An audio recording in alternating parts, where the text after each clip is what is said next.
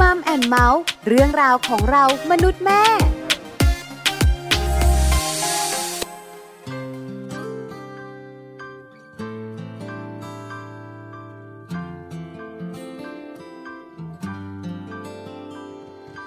คนที่เหงาคนหนึ่ง นั้นรอใครที่จะเข้าใจ มาเป็นเพื่อนอยู่นั้น เป็นเพื่อนฟังเพลงใกล้ๆ แบ่งปันทุกและสุข พูดคุยยามที่เหนื่อยหัวใจ แต่ว่าคนคนนั้น จะได้เจอกันวันไหน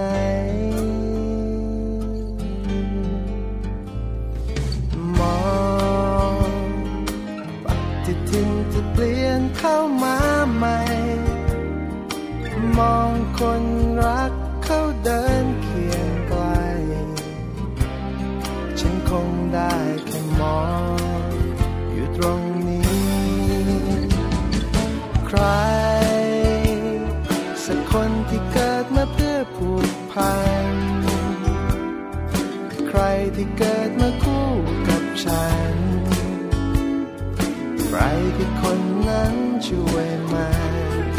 บอกฉันที ให้ใจที่วันไหวได้พึ่งพิงสักที ให้รู้ว่าสักวันฉันจะเจอคนคนนี้ และใครที่รอคน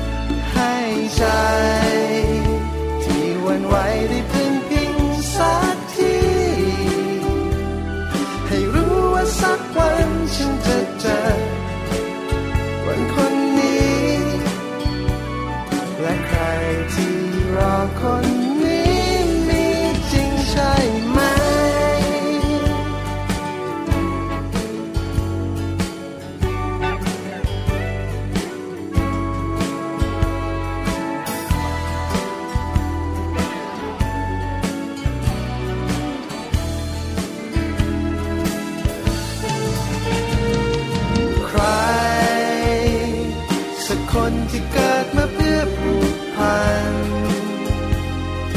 ใครที่เกิดมาคู่กับฉัน ใครคือคนนั้นช่วยมา บอกฉัน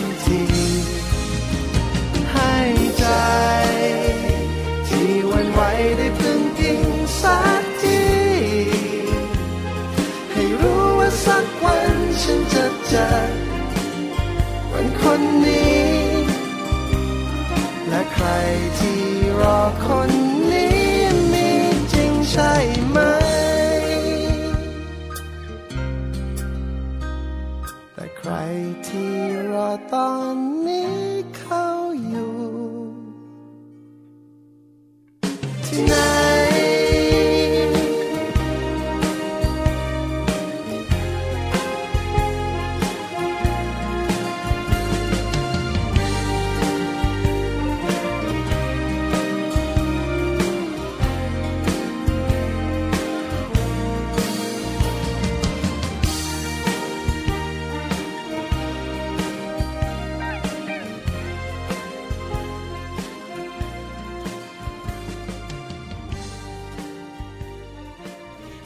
ค่ะ Mom and เมาท์ค่ะ เรื่องราวของเรามนุษย์แม่นะคะ กลับมาเจอกันกับคุณพ่อคุณแม่ค่ะ วันนี้แม่แจงค่ะสัสิธรสินพักดี สวัสดีค่ะ แม่ปลาค่ะ ปาลิตามีซับนะคะ สวัสดีแม่แจงด้วยค่ะ สวัสดีแม่ปลาค่ะ วันนี้เราอยู่กันสองแม่เหมือนเดิมเลยนะคะ มีเรื่องราวดีๆ มาคุยกัน Mom and เมาท์ใช่แล้วมาคุยมาเมาท์กันเนี่ยนะคะ วันนี้เกี่ยวข้องกับการดูแลเจ้าตัวน้อยกันบ้างดีกว่าค่ะวันนี้ไฮไลท์ของเราอยู่ที่มัมซอรี่ค่ะ แน่นอนเลยมัมซอรี่ของเราวันนี้นะคะ เกี่ยวข้องกับเรื่องของสมาธิสั้นค่ะคำนี้นะคะ คุณแม่หลายท่านได้ยินใช่ แล้วคุณแม่หลายท่านก็กังวลด้วยกังวลว่าลูกของตัวเองอะนะคะเป็นจะหรือเป็นเปล่าสมาธิสั้นไหม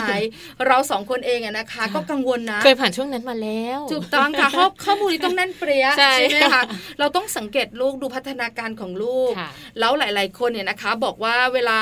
คุยกันเนี่ย คุณหมอหรือว่าเพื่อนๆเนี่ยนะคะ มักจะบอกว่าเวลาลูกซนน่ะอืม คือพัฒนาการค่ะแต่บางทีมันซนไม่เหมือนคนอื่นค่ะสนมากกว่าปกติอ่าเนาะซนมากกว่าปกติแล้วมันมากกว่าแบบไหนล่ะค่ะ ใช่ไหมแค่ไหนถึงเรียกว่าปกติค่ะแค่ไหนเรียกว่าไม่ปกติ เพราะฉะนั้นวันนี้ค่ะสมาธิสั้นใกล้ตัวเด็กกว่าที่คิดเนี่ยนะคะค่ะประเด็นของเรามัมซอรี่วันนี้มีแขกรับเชิญด้วยถูกต้องค่ะ เพราะว่าเราเชิญท่านแพทย์หญิงนะคะนันทกรเอื้อสุนทรวัฒนาค่ะ กุมารแพทย์ พัฒนาการและพฤติกรรม โรงพยาบาลสมิติเวชสุขุมวิทนะคะ คุณหมอค่ะจะมาพูดคุยกับเราในประเด็นเรื่องของสมาธิสั้นนะคะ คุณแม่ท่านไหน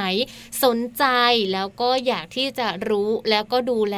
ลูกน้อยของเรานะคะ ต้องติดตามกันในช่วงของมัมสตอรี่ค่ะ ใช่แล้วค่ะ ส่วนช่วงโลกใบจิ๋วช่วงท้ายของรายการเนี่ยนะคะ ก็มีเรื่องน่าสนใจนะคะค่ะวันนี้เนี่ยนะคะเป็นเรื่องของออฟฟิศซินโดมอ่เรามาดูกันดีกว่าว่าข้อมูลเนี่ยนะคะ เกี่ยวข้องกับเรื่องนี้มีอะไรกันบ้าง ใช่แล้วค่ะ ช่วงต้นเหมือนกันนะคะ วันนี้น่าสนใจมากๆเลยค่ะ Happy Tip for Mom ค่ะนำเรื่องของการวิอ่า การสังเกตนะคะ เป็นการสังเกตง่าย ๆ เลยค่ะ เกี่ยวกับนม UHT นะคะ คุณแม่หลาย ๆ คนอยากรู้ว่าเอ๊ะในนม UHT เนี่ยมันมีสารอาหารอะไรที่จำเป็นกันบ้าง แล้วเราจะดูยังไงวันนี้ไปติดตาม Happy Tip เดี๋ยวเราจะดูเป็นค่ะ ใช่แล้วเห็นด้วยเห็นด้วยนะคะค่ะเจ้านม UHT นะคะ เป็นนมที่ลูกของเราเนี่ยนะคะอืมจะดื่มกันค่ะในช่วงที่อาจจะไม่ได้ดื่มนมโตแม่แล้แล้ววนิดนึงหรืออาจจะไม่ใช่นมที่เป็นนมสำหรับทารกเนี่ยนะคะค่ะคราวนี้คุณแม่ก็ต้องเลือกล่ะเลือกหน่อยแล้วในตลาดบ้านเราเนี่ยมันมีหลายแบรนด์ใช่หลายยี่เยอะเลยห้อแล้วสารอาหารแต่ละยี่ห้อเนี่ยไม่เหมือนกันก็ไม่เหมือนนะคะกันด้วย จริงๆเราต้องสังเกตแบบไหนดูกันแบบไหน หรือว่าเราจะเลือกซื้อกันแบบไหนค่ะเดี๋ยวเรื่องของ Happy Tip for Mom มีคำตอบไปเลยไหมไปเลยค่ะ Happy Tip for Mom เคล็ดลับสำหรับคุณแม่มือใหม่ เทคนิคเสริมความมั่นใจ ให้เป็นคุณแม่มืออาชีพ 4 วิธีสังเกตสารอาหารในนม UHT การเลือกนม UHT ให้ลูกดื่มนั้นเป็นสิ่งที่คุณแม่ต้องศึกษาให้ดีก่อนที่จะเลือกนะคะ โดยเฉพาะลูกที่อยู่ในวัย 1-3 ปี ซึ่งเป็นวัยที่ต้องได้รับสารอาหารเพิ่มมากขึ้นค่ะ เพื่อเป็นการเสริมให้ร่างกายนั้นแข็งแรงนะคะ โดยคุณแม่เองต้องดูข้อมูลโภชนาการ ที่อยู่ข้างผลิตภัณฑ์ค่ะ วันนี้ Happy Tip for Mom จะมาชวนคุณแม่ไปดูกันนะคะว่า ในนม UHT 1 กล่องนั้น ควรดูสารอาหารอะไรบ้าง เพื่อให้กับลูกน้อยของเรา สิ่งแรกเลยค่ะ ดูที่สารอาหารในการช่วยบำรุงสมอง ฉลาดคิด ฉลาดทำหรือว่าโอเมก้า 369 นั่นเอง ในวัย 1-3 ปีแรกนะคะ เป็นวัยที่ลูกนั้นต้องการสารอาหารมากเป็นพิเศษมากกว่าผู้ใหญ่หลายเท่าเลยค่ะ คุณแม่จึงควรให้ลูกนั้นดื่มนม UHT ที่ให้สารอาหารสูง โดยเน้นสารอาหารที่ช่วยบำรุงสมอง ให้มีการพัฒนาอย่างรวดเร็ว ซึ่งมีส่วนสำคัญนะคะในการส่งเสริมพัฒนาการที่ดีอย่างสมวัยค่ะสำหรับสารอาหารที่ 2 นั้นก็คือ เป็นสารอาหารที่สร้างภูมิคุ้มกันให้กับร่างกาย เช่น โปรตีน วิตามินต่างๆ นะคะ สารอาหารที่ลูกจำเป็นต้องได้รับจากนมนั่นก็คือ สารอาหารที่ช่วยสร้างภูมิคุ้มกันให้ร่างกายแข็งแรง แกร่งในทุกสถานการณ์นั่นเองค่ะ ซึ่งก็คือโปรตีนแล้วก็วิตามิน A วิตามิน B รวมถึงวิตามิน C และวิตามิน E ด้วยนะคะ สารอาหารทั้งหมดนี้ค่ะ เป็นสารอาหารจากธรรมชาติ ช่วยให้ร่างกายนั้นเจริญเติบโตแล้วก็แข็งแรง ที่สำคัญสร้างภูมิต้านทานต่อเชื้อโรคต่างๆ ได้ด้วยนะคะ วิตามิน B ค่ะ ช่วยบำรุงประสาท การมองเห็นความจำ และวิตามิน A นั้นเสริมสร้างภูมิต้านทานให้กับร่างกาย แถมยังมีโปรตีนนะคะในการเสริมสร้างกล้ามเนื้อให้กับลูกอีกด้วย สารอาหารที่เพิ่มความสูงค่ะ ก็สำคัญเช่นเดียวกันนะคะ นั่นก็คือแคลเซียมนั่นเองแคลเซียมค่ะ นอกจากจะช่วยเพิ่มความสูงให้กับลูกได้แล้วนะคะ ยังช่วยทำให้ฟันและกระดูกของลูกนั้นมีความแข็งแรง ทนทาน ไม่เปราะบางง่ายค่ะ กระดูกของเด็กที่ดื่มนมเป็นปริมาณมาก ก็จะได้รับแคลเซียมมากเช่นเดียวกันนะคะ และสุดท้ายสารอาหารที่ช่วยในการขับถ่ายนะคะ ก็คือนมจะต้องมีใยอาหาร แล้วก็มีไฟเบอร์สูงค่ะ เพราะการถ่ายของเสียอย่างเป็นเวลาและเป็นประจำ มีส่วนทำให้ระบบในร่างกายของลูกนั้น ปรับสมดุลต่างๆ ได้ให้เข้าที่ทำให้ลูกของเรารู้สึกสบายตัวผ่อนคลาย และมีอารมณ์ดีตลอดทั้งวันนั่นเองค่ะ พบกับ Happy Tip for Mom กับเคล็ดลับดีๆ ที่คุณแม่ต้องรู้ได้ใหม่ในครั้งต่อไปนะคะ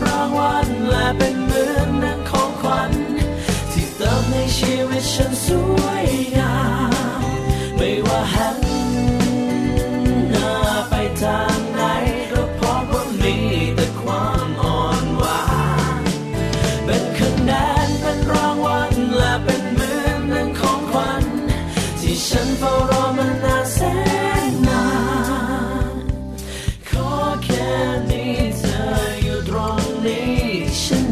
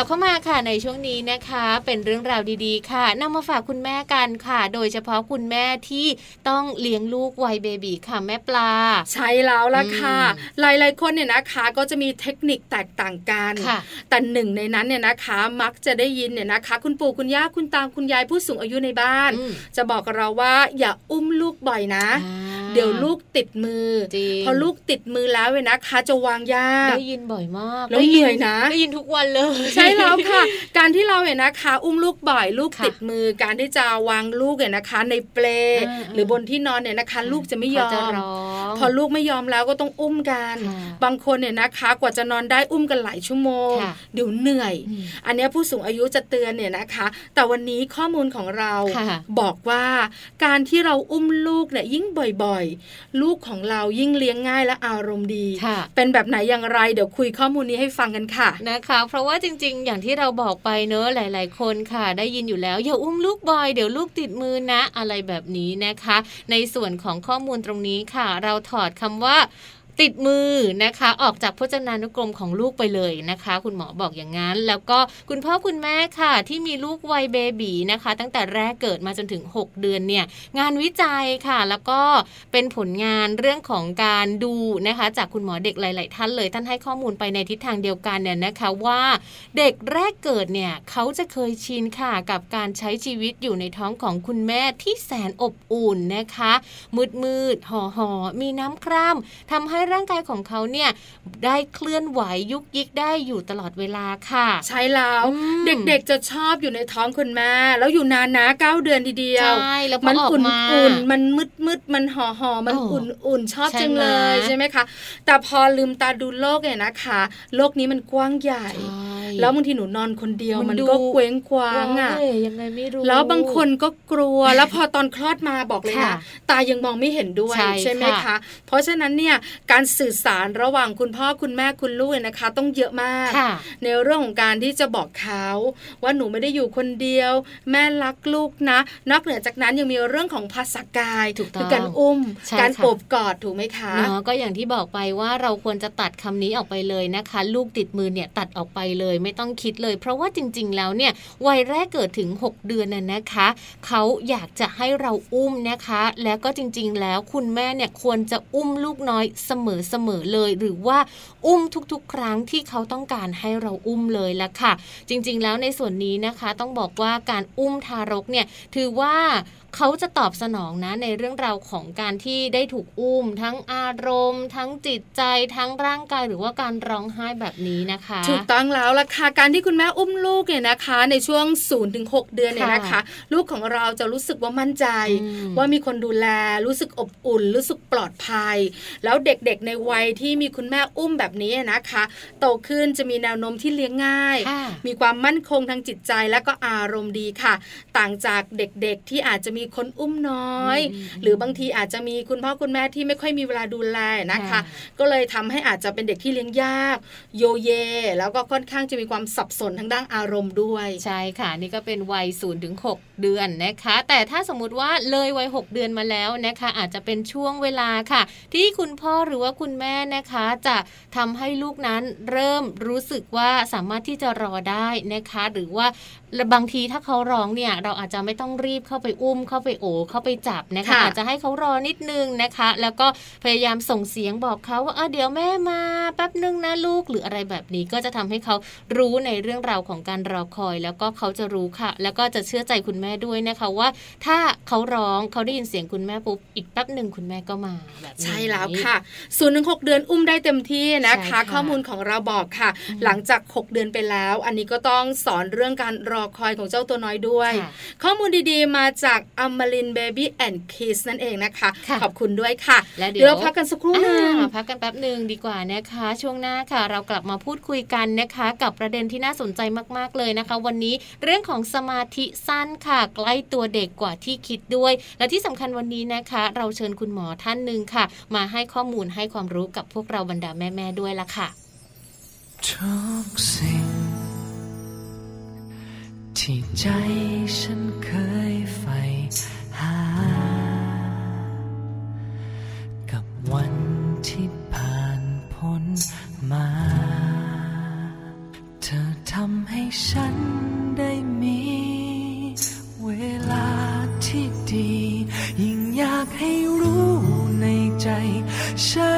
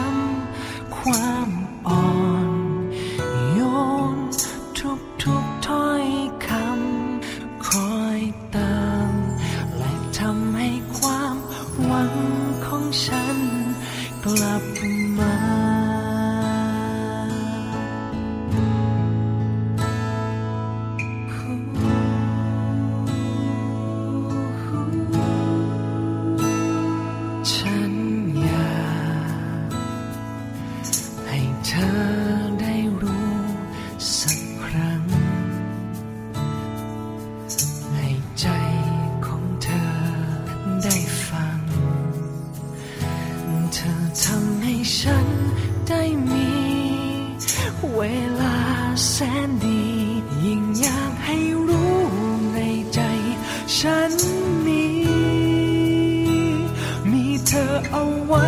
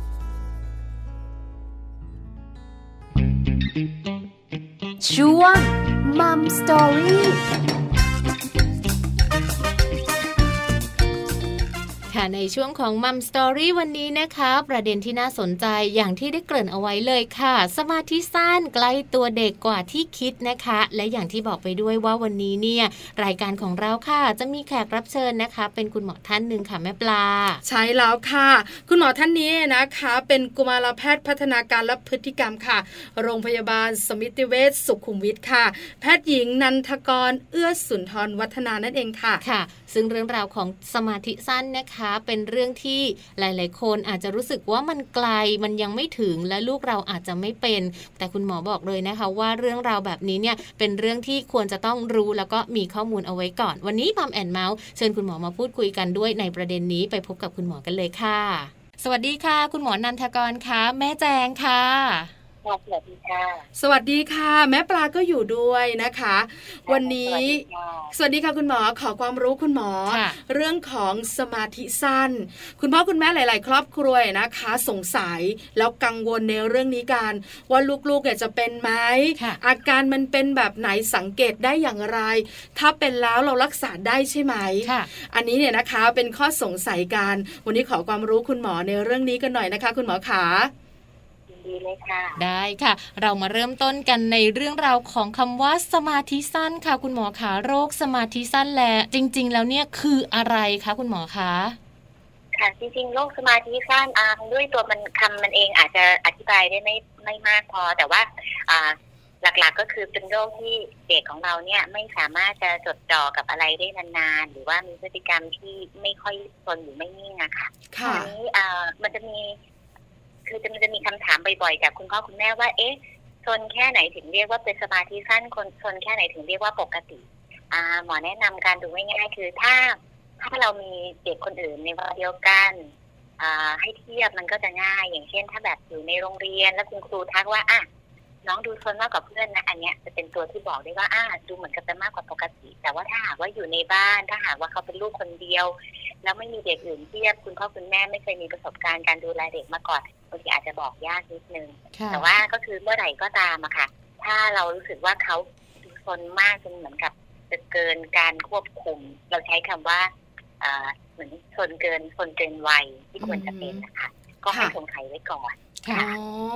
คือซนมากกว่าปกติซนเกินวัย คุณแม่หลายท่านเนี่ยนะคะ คุณหมอขาจะรับได้ใช่ไหมคะ ในการซนของลูก แต่ถ้าเป็นสมาธิสั้นเนี่ยบางทีมันรับไม่ได้แบบนั้นใช่ไหมคะ คือซนเยอะพาไปไหนก็จัดการไม่ได้แบบนั้นหรือเปล่าคะจริงๆแล้วไอ้การที่เราจัดการเด็กไม่ได้ไม่ได้เป็นสาเหตุจากสมาธิสั้นอย่างเดียวมันยังมีอีกหลายๆปัจจัยอะค่ะอย่างเช่นอาการเรา การที่เราฝึกระเบียบวินัยเขาเนี่ยฝึกไม่ได้หรือเปล่า หรือว่าฝึกได้ไม่เหมาะสมตามใจเยื่อไฟหรือเปล่า อันที่สองก็คืออาจจะเป็นจากภาวะอื่น ๆ ก็ได้ เช่นเด็กบางคนเป็นเรื่องของออทิสติกทำให้เขาไม่ค่อยเข้าใจเราเราเราเราเวลาเราสื่อสารจะ control เขาก็เลยเขาไม่เข้าใจ แต่ว่าถ้าหากมันมีหลายๆสาเหตุมากๆเลยอะค่ะคุณแม่แล้วก็ถ้าหากว่าเราไม่แน่ใจนึกอะไรไม่ออกลองหาข้อมูลในอินเทอร์เน็ตก็ยิ่ง กังวล paranoid กันไปใหญ่ใช่ค่ะคุณหมอปรึกษาคุณหมอของลูกของคุณแม่ทั้งทางทุกคนนะคะง่ายที่สุดเพราะว่าเด็กแต่ละคนของเราจะมีคุณหมอเด็กที่ดูแลเป็นประจำอยู่แล้ว ตั้งแต่แรกเกิดให้วัคซีนและอะไรอื่น ๆ คุณหมอเด็กทุกคนนะคะ มีประสบการณ์ในการดูแลเด็กเยอะ เขาก็จะเห็นเด็กที่อายุเท่านี้มาเยอะกว่าคุณพ่อคุณแม่แน่ๆมันนั้นเนี่ยส่วนใหญ่คุณหมอเด็กจะเป็นคนแรก ๆ เลยที่จะ ที่จะแนะนำได้ว่าจริงเนาะคนเยอะกว่าปกตินิดนึงก่อนที่จะไปถึงระดับอายุที่เจอคุณครูอะค่ะแต่ว่าแต่ว่าถ้าหากว่ายังไงถ้าเขาถ้าถ้าเรารู้สึกว่า เอ๊ะทำไมลูกเราเนี่ย ดูดูโซนดูอยู่ไม่นิ่งมากเลย แต่ว่าไปอยู่กับคนอื่น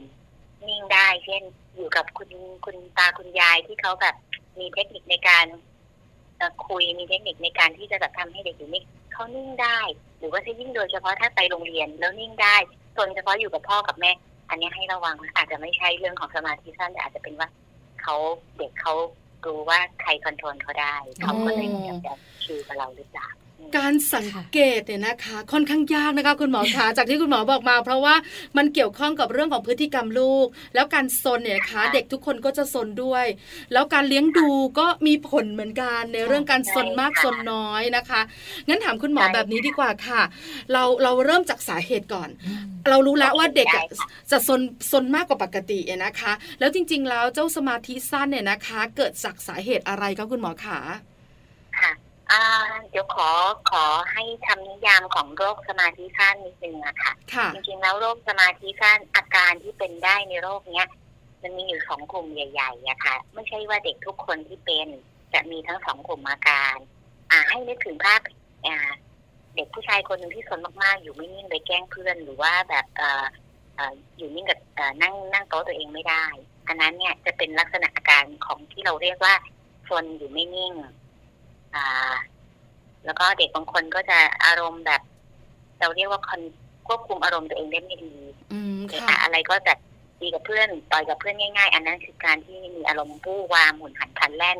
ความอยู่ไม่นิ่งกับหุ่นหันพลันแล่นเนี่ยเป็นหนึ่งอาการที่เป็นลักษณะของสมาธิสั้น แต่มันจะมีอีกอาการหนึ่งด้วยอะค่ะ ที่ให้นึกถึงเด็กผู้หญิงบางคนที่เขาไม่ได้ซนมากเลยนะ แต่ว่าเขานิ่งๆลอยๆ อยู่ในห้องกับเรา อยู่ในห้องเรียน ก็เหมือนกับ อ่าเขาเรียกว่าอะไรภาษาอังกฤษเรียกว่า daydreaming แปลว่าเหมือนกับอ่าฟังหูซ้ายทะลุหูขวาฟังแล้วแบบดูใจลอยอะไรเงี้ยค่ะอันนั้นเป็นอาการขาดสมาธิก็ได้ เพราะฉะนั้นเนี่ยถ้าหากว่าเด็กคนไหนที่มีทั้งสองอาการ เราก็จะเรียกว่าเป็นโรคสมาธิสั้นที่มีอาการครบทั้งสองแบบแต่ว่าเด็กเด็กผู้ชายเนี่ยมักจะเป็นแบบที่มีโซนเยอะมากๆแต่เด็กผู้หญิงบางคนต่อให้ไม่โซนเลยนะแต่ว่าเรียกก็ไม่ค่อยหือไม่ค่อยอือดูเหมือนแบบ น่าจะเรียนเก่งดูฉลาด แต่ว่าทำไมจำอะไรไม่ค่อยได้ให้ระวังอาการที่สองนะคะก็คือเรื่องของการขาดสมาธิโดยที่ไม่โซนค่ะคราวนี้ถ้าหากค่ะคราวนี้ถ้าหากว่าเราเข้าใจแล้วว่าจริงๆคำว่าโรคสมาธิสั้นไม่ได้แปลว่าสมาธิสั้นอย่างเดียวมันมีอาการอีกสองสามอย่างที่ว่ามาคืออยู่ไม่นิ่งก็ได้นะ หรือว่ามีใจลอยมีแบบเหมือนพูดไปแล้วไม่เข้าหัวเนี้ยก็ได้ เราก็เราก็จะเข้าใจมันมากขึ้นค่ะค่ะ แล้วก็ถ้าหากว่านับว่าเป็นโรค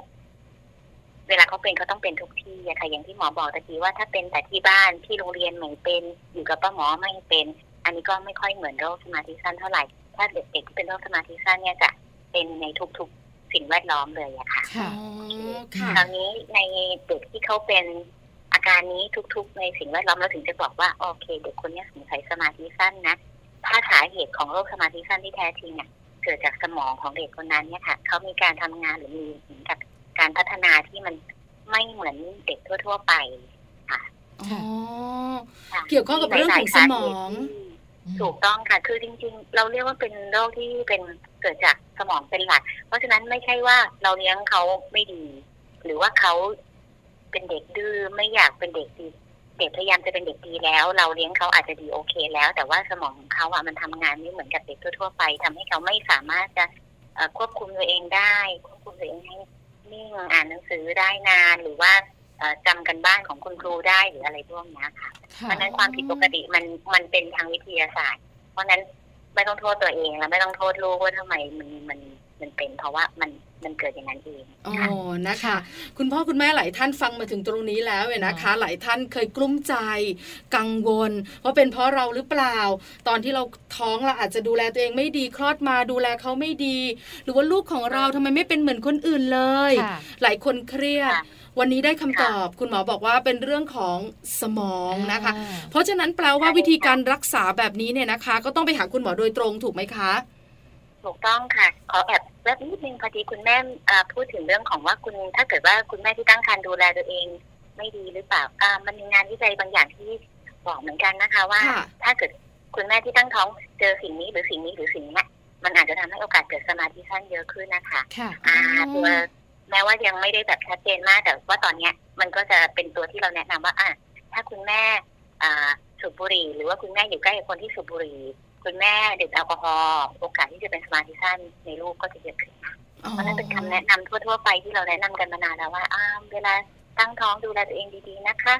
อ่าไม่ดื่มแอลกอฮอล์ไม่อยู่ใกล้คนสูบบุหรี่นะคะ แล้วก็ทานอาหารที่มีประโยชน์ มันค่ะมันจะแบ็กอัพได้ทุกอย่างเลยอะค่ะอืมค่ะนะนะคะคะ อันนี้ก็เป็นเหตุผลที่คุณหมอนำมาฝากกันนะคะ ให้คุณแม่หลาย ๆ คนเนี่ยคลายความกังวลนะคะ ทีนี้ถ้าเราจะพูดถึงเรื่องของการแก้ไขหรือว่าการค่ะดูแลรักษาลูกน้อย ที่มีอาการสมาธิสั้นล่ะคะ คุณหมอคะคุณแม่จะต้องเริ่มต้นจากจุดไหนยังไงบ้างคะโอเคค่ะอันนี้สำคัญมาก ๆ เลย เพราะว่าจริง ๆ แล้วให้เชื่ออืมเราเรียกเรียกว่าเชื่อสัญชาตญาณ ตัวเองเป็นหลักก่อน ถ้าคุณพ่อคุณแม่รู้สึกว่า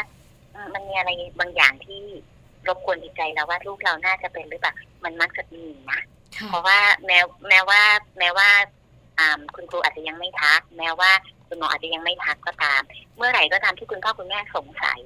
ให้ปรึกษากับแพทย์ค่ะหรือว่าผู้เชี่ยวชาญก็จะดีที่สุดอืมคุณหมอที่ดูแลโรคสมาธิสั้นในปัจจุบันมีอยู่หลายสาขานะคะ ก็คือสาขาหลักๆ จะเป็นแบบที่หมอเป็นก็คือเป็นคุณหมอพัฒนาการและพฤติกรรมเด็กอีกกลุ่มคุณหมอหนึ่งก็จะเป็นคุณหมอจิตเวชเด็กอะค่ะ ทั้งสองอ่าสองวิชาชีพเนี่ยคุณพ่อคุณแม่หาใครก็ได้อ๋อค่ะค่ะค่ะปรึกแล้วษาก็เลส่วยนใหญ่ถูกต้องค่ะเวลาที่เรานัดเข้าไปเนี่ย ก็คือเหมือนกับเจอคุณหมอเนี่ย คุณหมอก็จะซักประวัติการเลี้ยงดูประวัติพฤติกรรม ประวัติการเรียน แล้วก็อาจจะมีเอ่อ แบบสอบถามให้คุณพ่อคุณแม่ทำและตัวคุณหมอเองเนี่ยก็จะทำการตรวจน้องด้วยการเช็คเรื่องของสุขภาพร่างกาย แล้วก็เช็คเรื่องของสมาธิซึ่งเรามีเทสของเราที่ทำได้อ๋อนะคะ อันนี้เป็นวิธีการขั้นตอนเริ่มต้นเลย ใช่ค่ะ คราวนี้ถ้าหากว่าเอ่อดีที่สุดส่วนใหญ่เราต้องการข้อมูลจากคุณครูด้วย เพราะฉะนั้นหลายครั้งเวลาคุณพ่อคุณแม่มาหาหมอเฉพาะทางปุ๊บคุณหมอก็จะบอกว่าอ๋อท่านหนูอยู่ในเอ่ออยู่ อยู่ในอายุที่เข้าโรงเรียนแล้วอะค่ะ ก็จะขอข้อมูลของคุณครูด้วยนะ เพราะตรงนั้นอาจจะมีประโยชน์มากกับแพทย์ที่เวลาเราจะบอกว่าเป็นหรือไม่เป็นอ๋อค่ะค่ะอืมคุณหมอขาขอแวะนิดนึง ขอขอแอบเบรกนิดนึงนะคะ ส่วนใหญ่แล้วเรื่องของสมาธิสั้นที่คุณพ่อคุณแม่สังเกตได้เนี่ย เขาจะเริ่มต้นกันแบบว่าที่แปลกออกไปที่เรารู้สึกว่าลูกเราแปลกเนี่ย ตอนอายุประมาณเท่าไหร่คะคุณหมอขาโอ้คำถามนี้ดีมากๆเลยค่ะ เพราะว่าจริงๆอะอืมไม่ใช่ทุกคนที่จะอ่า สังเกตได้ตั้งแต่เด็กเขาเล็กมากๆค่ะส่วนใหญ่เราจะเห็นอย่างชัดเจนมากๆ ก็ตอนเข้าอนุบาลอ่าอืมโดยเฉลี่ยคืออายุประมาณสักสี่ปีขึ้นไปเนี่ยค่ะยังไงก็มาจะเห็นแล้วแต่ว่าโรคสมาธิสั้นเนี่ยเป็นโรคที่มีความเอ่อรุนแรงเนี่ยหลากหลายมาก เด็กบางคนเป็นนิดเดียวเด็กบางคนเป็นเยอะมากๆ ในเด็กที่เป็นเยอะหนักๆจริงๆบางทีของสามขวบเราก็บอกได้แล้วนะคะ คุณแม่แบบว่าเขาเขาจะไม่นิ่งเลยเขาจะซนเหมือนกับ เราเรียกว่าซนวายป่วงมากคือไม่สามารถจะควบคุมเขาได้เลย ถ้าเป็นแบบเนี้ยจริงๆก็จะถึงมือหมอเร็ว เพราะว่าใครๆก็ทัก แต่ว่าถ้าเกิดเขาแฮปปี้ดีมาตลอดอยู่ที่บ้านไม่มีอะไรต้องเหมือนกับต้องทำให้เขาต้องโฟกัสมากๆ ต้องใช้สมาธิมากๆ เพราะว่าเขาเล่นอยู่คนเดียวของเล่นก็เล่นอยู่คนเดียวเราก็ไม่เห็นก็ได้พอเข้าโรงเรียนที่หมอบอกว่า คุณครูอะจะเห็นเด็กมาเยอะกว่าคุณพ่อคุณแม่ถ้าคุณครูเขาเริ่มเห็นว่าอ้าว น้องเข้าห้องเรียนแล้วไม่นิ่งเหมือนกับเพื่อนคนอื่นๆนะคะแต่อายุสามสี่ขวบเนี่ยค่ะ ถ้าคุณครูเตือนก็อยากให้ฟังด้วยอ๋อแต่ว่าในทั้งหมดทั้งมวลเนี่ย ถ้าหากว่าเป็นโรคสมาธิสั้นจริงๆเราเรานับว่าอ่านิยามการวินิจฉัยโรคสมาธิสั้นก็คือ เด็กต้องมีอาการก่อนอายุ 12 ปี ค่ะ อ๋อสิบสองค่ะปีเพราะก่อนถ้าเกิดก่อเกินนอายุ12ปีนี้ไปแล้วไม่ค่อยนิ่งอาจจะต้องคิดเรื่องอื่นนะเช่นแบบมีปัญหาที่บ้านกับครอบครัวกับเพื่อนหรือได้อะไรหรือเปล่าโดนเพื่อนแกล้งหรือเปล่าอะไรเงี้ยค่ะแต่ถ้าโรคสมาธิสั้นอย่างที่บอกว่า มันเป็นจากทางสมองอืมค่ะทางเรื่องของพันธุกรรมเพราะฉะนั้นอาการเนี่ยมันจะต้องโชว์ให้เห็นตั้งแต่ก่อนอืมอ๋อ นะคะค่ะ คราวนี้เรามาต่อกันกับคุณหมอขอเมื่อสักครู่นี้คุณหมอบอกว่าพอไปหาคุณหมอเฉพาะทางแล้วเนี่ย ก็จะมีวิธีการวินิจฉัยของคุณหมอล่ะคุณหมอก็จะค่ะอ่าบอกได้ว่าอ่ามีโอกาสเป็นไหมหรือจะเป็นแบบรุนแรงเป็นไม่รุนแรง เป็นแบบเดียวหรือสองแบบอะไรต่างๆ เนี่ย แล้วการรักษาเนี่ยคุณหมอขาต้องรักษากันแบบไหนอะคะค่ะเอ่อการรักษาโรคสมาธิสั้นจริงๆถ้าถ้าแบ่งง่าย ๆ ก็คือตรงๆคือเป็นการรักษาที่ใช้ยากับการรักษาที่เป็นการ ไม่ใช้ยาหรือคือการปรับพฤติกรรมและสิ่งแวดล้อมค่ะอืมค่ะซึ่งสำซึ่งสำคัญทั้งสองอย่าง เราไม่สามารถเอ่อขาดอย่างใดอย่างหนึ่งได้อ่าหมอเห็นว่าการรักษาเนี่ย โรคสมาธิสั้นเนี่ยจริงยาน่ะเป็นแค่ตัวช่วย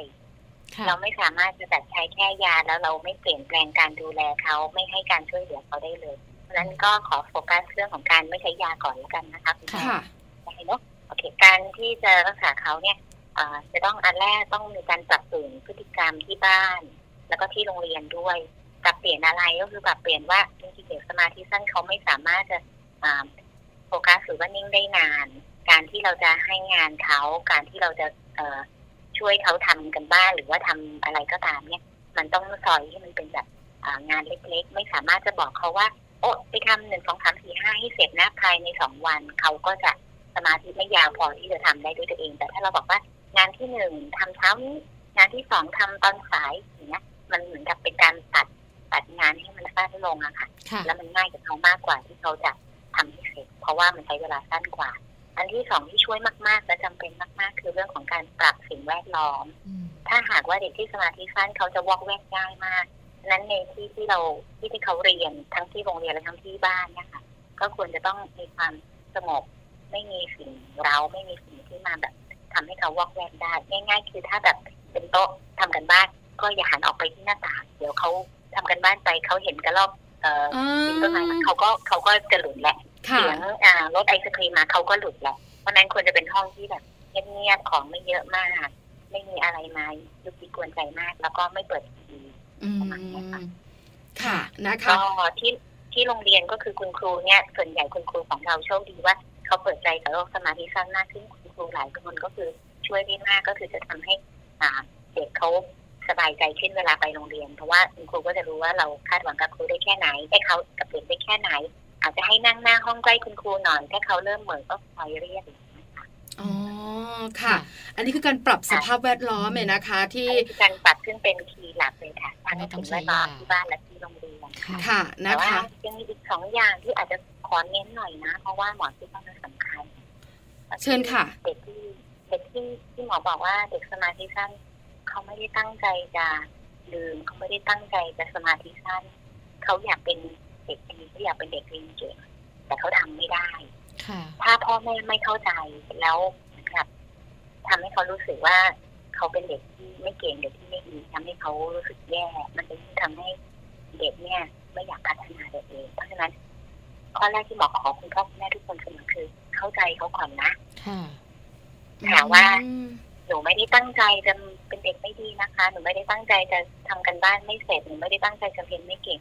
หนูแค่ทำไม่ได้จริงๆถ้าคุณพ่อคุณแม่เปิดใจ แล้วก็แบบให้กำลังใจเขาอะ เขาก็จะรู้สึกดีขึ้น เพราะว่าเราพบว่าหลาย ๆ ครั้งการรักษาเด็กสมาธิสั้นนะคะคือ ถ้าเรารักษาช้า คุณพ่อคุณแม่เข้าใจเขาช้า เราจะเสียเด็กคนหนึ่งไปเลย เพราะว่าเขาจะมีทั้งแบบความมั่นใจในตัวเองลดลงเอ่อเรียกว่าอะไรเอ่อความสัมพันธ์กับเพื่อนกับคุณครูก็แย่ลงและสุดท้ายเขาก็จะกลายเป็นเด็กเสยจอยที่รู้สึกไม่ภูมิใจในตัวเองอืมแล้วมันก็ค่ะทำให้ทุกอย่างแย่ลงได้ค่ะนะคะนี่ก็คือการดูแลในส่วนของเด็กที่มีอาการสมาธิสั้น ด้วยการปรับสภาพแวดล้อม แล้วก็อาศัยความเข้าใจของทุกๆ คนในครอบครัว ค่ะใช่แล้วนะคะค่ะอีกหนึ่งอย่างแล้วคะคุณหมอคะเรื่องของการให้ยา ค่ะค่ะโอเคในเรื่องของการใช้ยาในเด็กสมาธิสั้นเนี่ยอืมอย่างที่หมอบอกว่ามันเป็นเรื่องของทางสมองมันจะมีเรื่องของระดับอ่าสารกระตุ้นประสาทบางอย่างในสมองที่มันไม่ไม่เท่าของคนอื่นเพราะฉะนั้นการให้ยาตัวเนี้ยเป็นการไปช่วยให้ระดับสารสื่อประสาทตัวเนี้ยมันปกติค่ะเพราะฉะนั้นมีถึงมีถึงมีคนสังเกตได้ว่าโอ้ทำไมเด็กสมาธิสั้นกินยาปุ๊บแล้วดีขึ้นเลยอย่างชัดเจนอย่างนี้ยค่ะก็ เพราะฉะนั้นมันเหมือนกับว่า ถ้าเขาขาดอะไรเราให้ยาไป แก้ตรงนั้นก็จะทำให้เด็กดีขึ้นได้ แต่ว่าการกินยาอย่างเดียวไม่ไม่พอเพราะถ้าเกิดเขาดีขึ้นแต่ยาแต่เราไม่ได้เพิ่มการดูแลสองข้อที่หมอพูดถึงตอนแรกอะค่ะอ่ามันก็จะโรคก็จะไม่ดีขึ้นอืมอืมอย่างค่ะถาวรค่ะอืมยานะคะส่วนใหญ่ที่คุณพ่อคุณแม่กังวลมักจะถามหมอคือ ต้องกินไปนานเท่าไหร่ค่ะเอออยากรู้ค่ะอืมแล้วก็อันตรายไหมอย่างเงี้ยค่ะอืม ส่วนใหญ่แล้วเวลาเด็กที่เริ่มกินยาได้เนี่ยจะเป็นอายุประมาณหกปีขึ้นไป จริงๆ เด็กสามารถใช้ยาสมาธิสั้นได้ตั้งแต่อายุประมาณสี่ห้าปีขึ้นไปนะคะ แต่ว่าหมอไม่ค่อยใช้กันถ้าไม่จำเป็นจริงค่ะๆส่วนใหญ่ก็คือถ้าหกอายุหกปีขึ้นไปเนี่ยเริ่มกินปุ๊บขึ้นอยู่กับความรุนแรงของโรค ถ้าเป็นไม่เยอะมากเราคาดหวังว่าโอ้แถวๆสิบขวบบางทีเด็กหลายคนก็จะดีขึ้นเองปรับตัวได้เองค่ะเราก็อาจจะกินได้แค่นั้นแต่ถ้าหากว่า เด็กบางคนที่เป็นเยอะหรือว่าต่อให้เลยไปถึงวัยรุ่นแล้วเนี่ย อาการสมาธิสั้นมันยังรบกวนการเรียนรบกวนการใช้ชีวิตของเขาอยู่เนี่ย ก็อาจจะกินยาวไปนิดนึงแต่ว่าไม่ได้อันตรายอะไรมากขนาดนั้นนะคะเพราะว่าเป็นยาที่ใช้มานานมากแล้ว แล้วก็คุณคุณหมอที่ดูแลโรคเนี้ย เรามีประสบการณ์ในการใช้ยาตัวนี้มา เยอะมากและถ้าหากว่าคุณพ่อคุณแม่ใช้ในการดูแลของแพทย์ก็มักจะไม่ค่อยมีอะไรอืม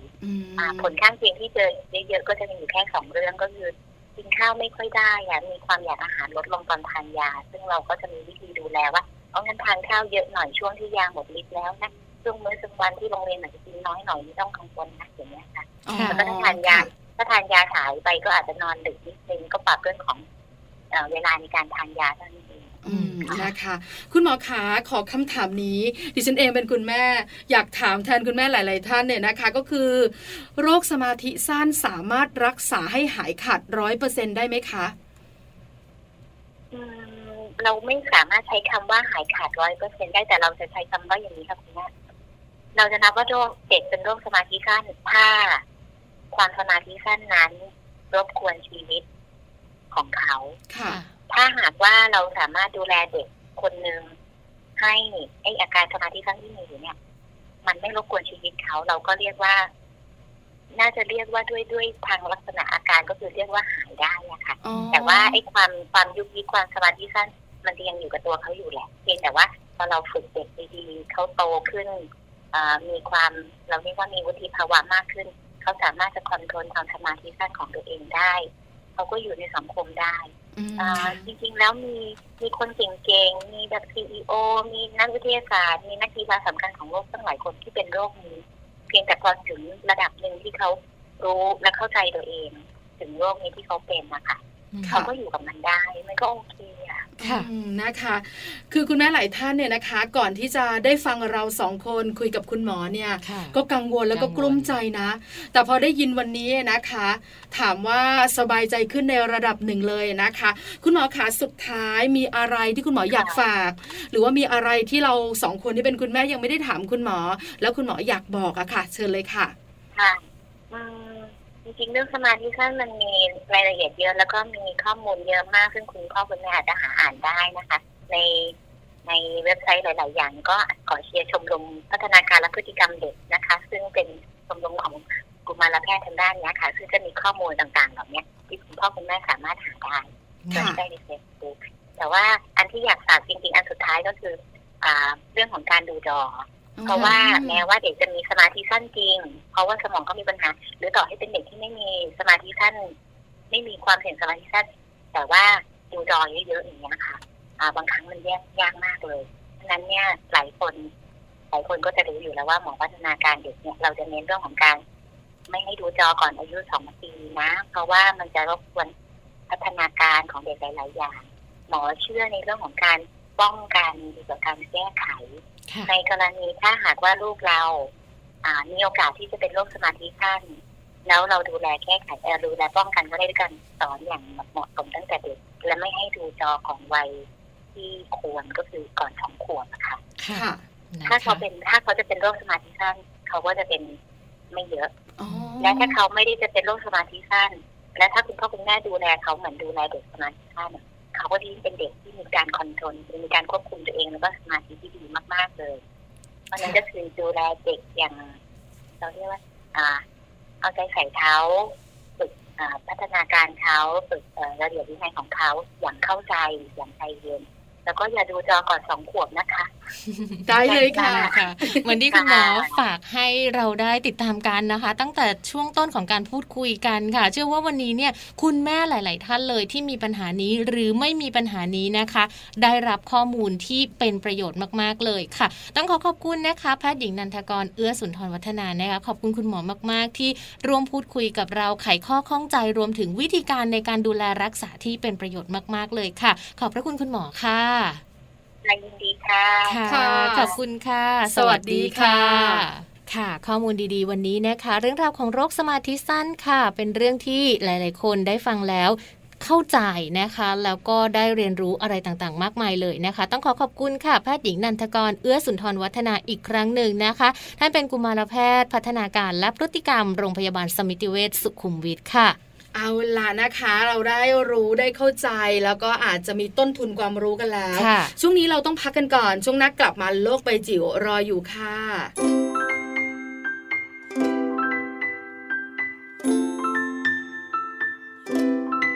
แค่เธอยิ้มแค่เธอยิ้มแค่หัวเราะแค่หัวเราะฉันก็พร้อม ยอมทำทุกอย่างไม่ ให้รอยยิ้มของเธอนั้นจางจากไป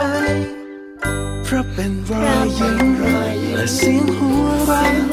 ที่ฉันไม่มีวันหาได้จากไหน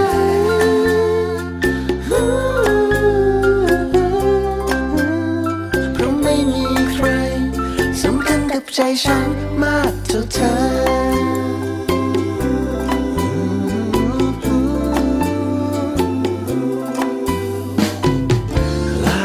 ชื่อเสียงเงินทองหรืออะไร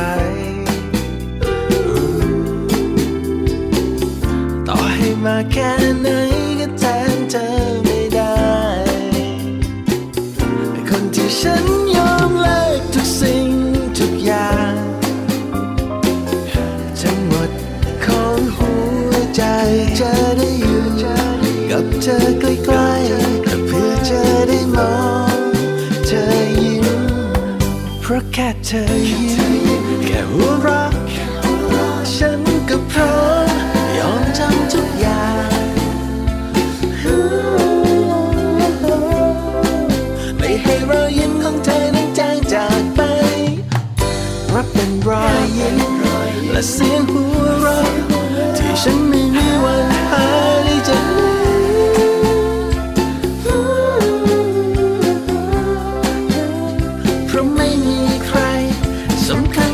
ฉันมากเท่าเธอ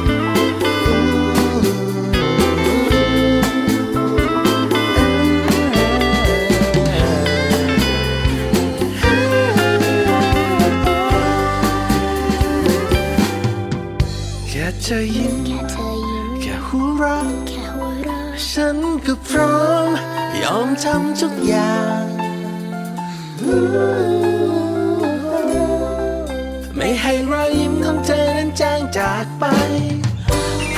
ราะเรอยยิ้ม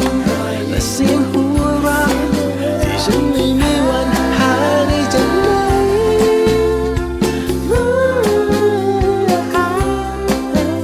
เพราะไม่มีใคร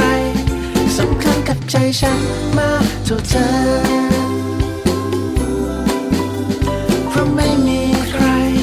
สำคัญกับใจฉันมากเท่าเธอ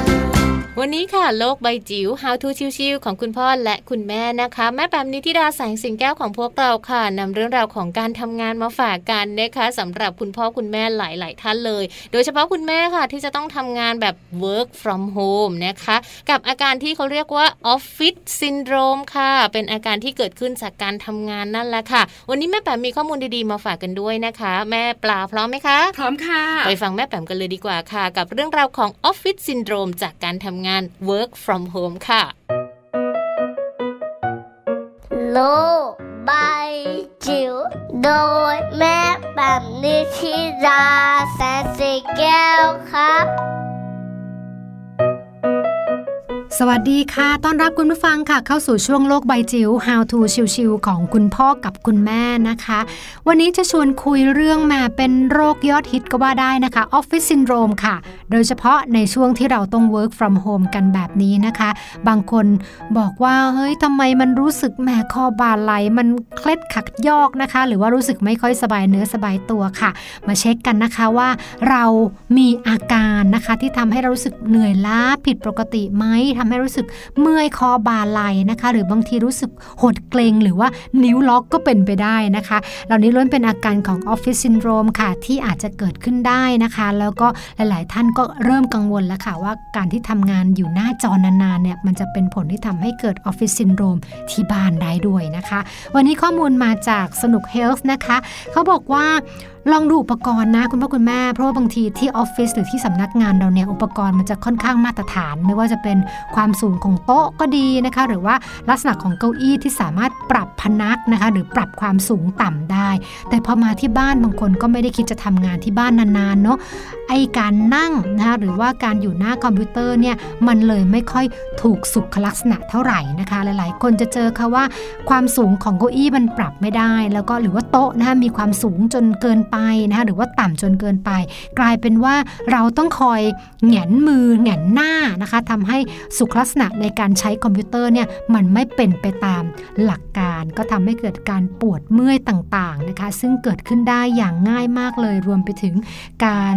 เเหนื่อยล้านะคะของกล้ามเนื้อตานะคะที่เราใช้สายตามากเกินไป เพราะว่าคอมพิวเตอร์เราอาจจะเป็นคอมพิวเตอร์ที่เล็กมากนะคะเมื่อเทียบกับที่บริษัทนะคะหรือว่าในแง่ของไอ้ตัวที่มันสามารถที่จะกรองแสงบางอย่างที่จะช่วยถนอมสายตา เราก็อาจจะไม่มีเหมือนที่เราอยู่ที่ทำงานนะคะ ถัดมาค่ะ เป็นการใช้งานอวัยวะใดอวัยวะหนึ่งนะคะเหมือนเดิมทุกๆวันนะคะ อย่างเช่น เราสังเกตดูนะคนที่ทำงานด้านเอกสารที่ต้องพิมพ์เยอะนะคะ หรือว่าต้องตัดกันไกลนะคะ หรือว่าเย็บแม็กกระดาษ หรือว่าต้องเป็นคนที่เขาอยู่ในรถขับรถตลอดทั้งวันเนี่ยเขาจะมีอาการบางอย่าง เช่น โรคนิ้วล็อกนะคะ แล้วก็อาการเหล่านี้เนี่ยบางทีก็เจ็บมากเลยนะ ถ้าเกิดว่าเราพยายามที่จะยืดนิ้วให้ตรง รวมไปถึง